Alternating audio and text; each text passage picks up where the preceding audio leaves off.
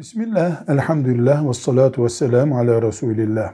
A'raf suresinin 27. ayetinde Allahu Teala cennette kabahat işleyince Adem aleyhisselam babamıza ceza verdiğini anlatıyor. Bu ceza onların avret yerlerinin açılması şeklinde olmuş. Bildiğimiz avret yerinin açılması. Bu ayeti okuyalım. Ne buyuruyor Allah? Sonra sorumuza geçelim. Ey Adem oğulları, şeytan anne babanızı ayıp yerlerini birbirine göstermek için elbiselerini soyarak cennetten çıkardığı gibi sizi de aldatmasın. Çünkü o ve yandaşları sizin onları göremeyeceğiniz yerden sizi görürler. Şüphesiz biz şeytanları inanmayanların yoldaşları yaptık.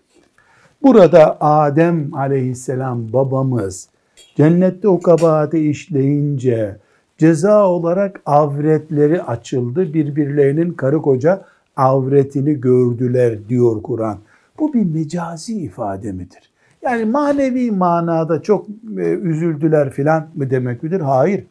Bildiğimiz avretin açılması teşhir olmak, mahcup olmaktır.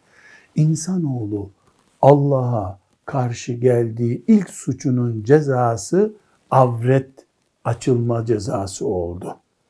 Ne yazık ki insanlık bugün kendi kendine avretini açar hale geldi. Yani biz çok zor günlere geldik avret teşhiriyle.